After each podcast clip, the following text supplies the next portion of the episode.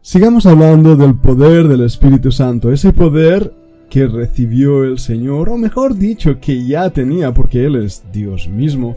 Así que Dios manifestado en carne, sube, vuelve del desierto, a ministrar a los hombres y lo hace en el poder del Espíritu Santo. Cuando leemos en las Escrituras el ministerio del Espíritu Santo ya desde el Antiguo Testamento, en su primera mención el Roaj de Dios, el Espíritu, lo que en el Nuevo será el Neuma divino, se manifiesta de una manera poderosa, en un aspecto de su creación.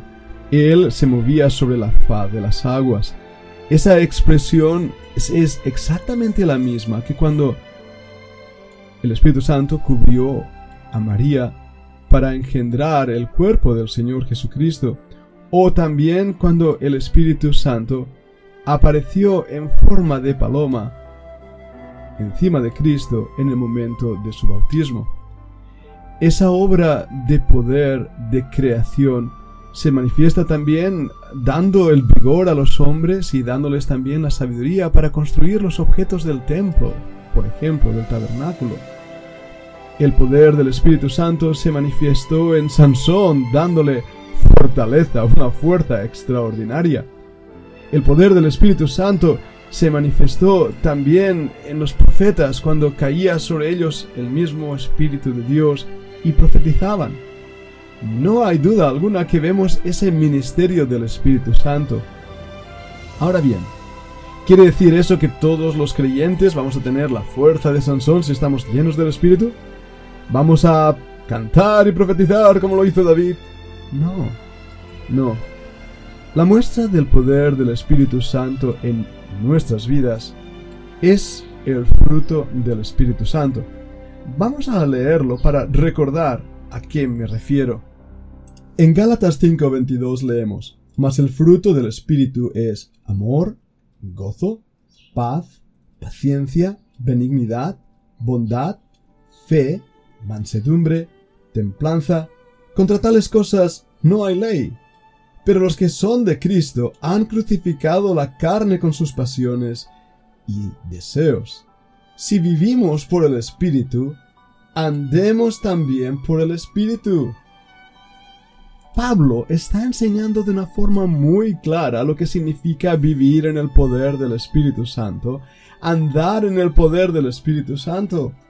No quiere decir dar botes entre los bancos, cantar aleluyas y almenes con los brazos alzados, hablar eh, haciendo ruidos extraños como si de lenguas extranjeras se tratara.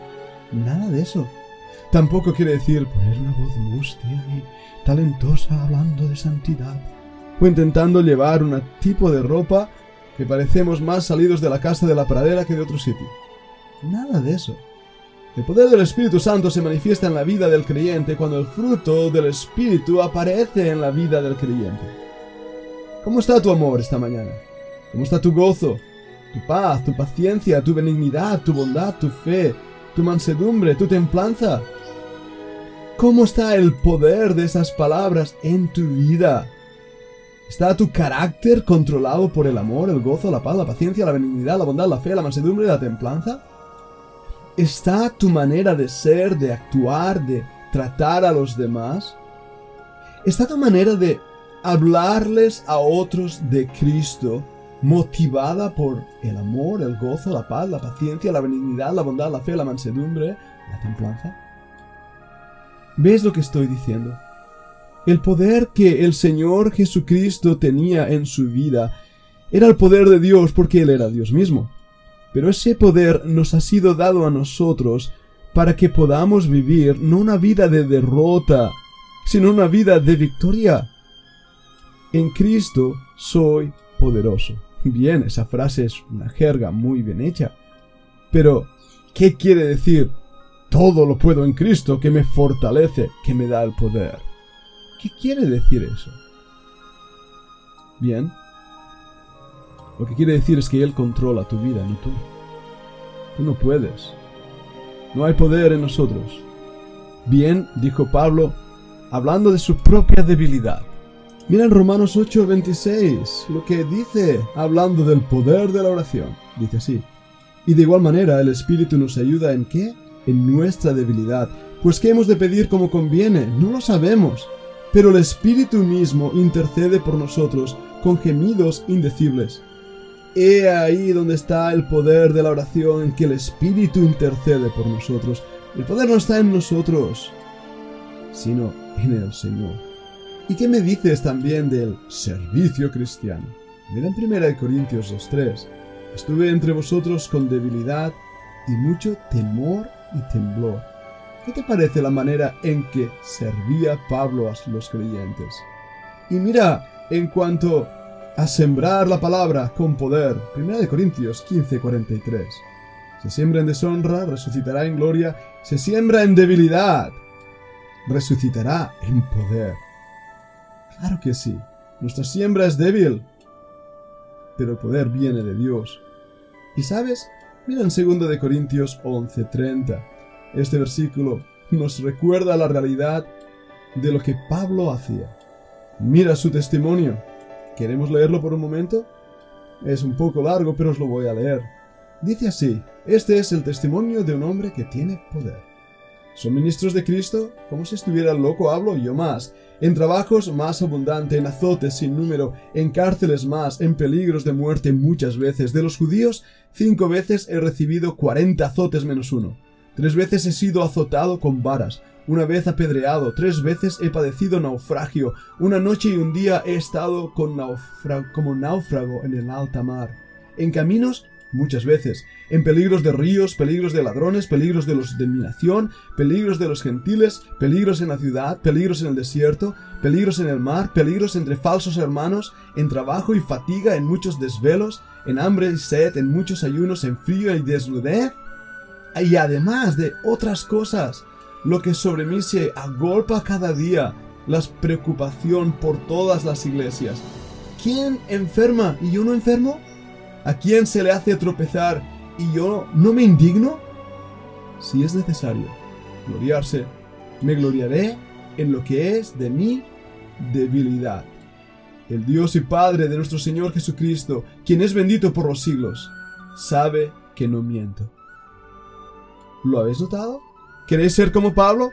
¿Queréis tener el poder del Espíritu en vuestras vidas? Tal vez ninguno de nosotros quiere la vida que tuvo Pablo. Queremos los galones y queremos las medallas sin el barro de las trincheras. No, amados míos, no funciona así. Nuestra vida de poder no se ejercita en la palestra de un gimnasio, sino en la palestra de la fe, en el campo de batalla, en el gimnasio es donde se levantan los músculos y duele. Todos los que vais al gimnasio lo sabéis. Pero de la misma manera, en la palestra de la fe, en el gimnasio de la oración, es ahí donde recibimos el poder porque somos débiles. Y nuestro poder no radica en nosotros mismos, sino en aquel que nos sostiene, nos ayuda, nos esfuerza en él. Pablo, al terminar su vida, y luchar con sus propias debilidades, aprendió esa extraordinaria enseñanza. Cristo le dijo, Bástate mi gracia, porque mi poder se perfecciona en la debilidad. ¿Te das cuenta? Pablo dice, por tanto, de buena gana me gloriaré más bien en mis debilidades, para que repose sobre mí el poder de Cristo. Segunda de Corintios 12.9. Y después, en el 12.10, por lo cual por amor a Cristo me gozo en las debilidades, en afrentas, en necesidades, en persecuciones, en angustias, porque cuando soy débil, entonces soy fuerte. ¿Os dais cuenta? El ejemplo que Pablo tiene del mismo Señor que Jesucristo, quien fue crucificado en debilidad, pero vive por el poder de Dios. Y nosotros también somos débiles en Él pero viviremos con Él por el poder de Dios para con vosotros. Segunda de Corintios 13:4. Amados míos, cuando somos débiles es cuando somos fuertes, porque el poder no radica en nosotros ni en lo que hacemos ni en lo que somos, sino en Él, en Él, en Él. Y sin duda alguna, cuando estamos apegados a Cristo, es cuando nuestras vidas tienen sentido y tienen poder Es cuando nuestras vidas realmente le glorifican y nos gozamos aún en las debilidades. Ese es el poder con el cual volvió Jesús de la tentación, el poder del Espíritu. Y ahí es donde se difundió su fama por toda la tierra de alrededor. Y es ahí, con ese poder, que enseñaba en las sinagogas de ellos, de los judíos, y era glorificado por todos. Quiera el Señor darnos ese poder y hacernos vivir en la debilidad nuestra, pero en el poder de Jesucristo. Que el Señor os bendiga.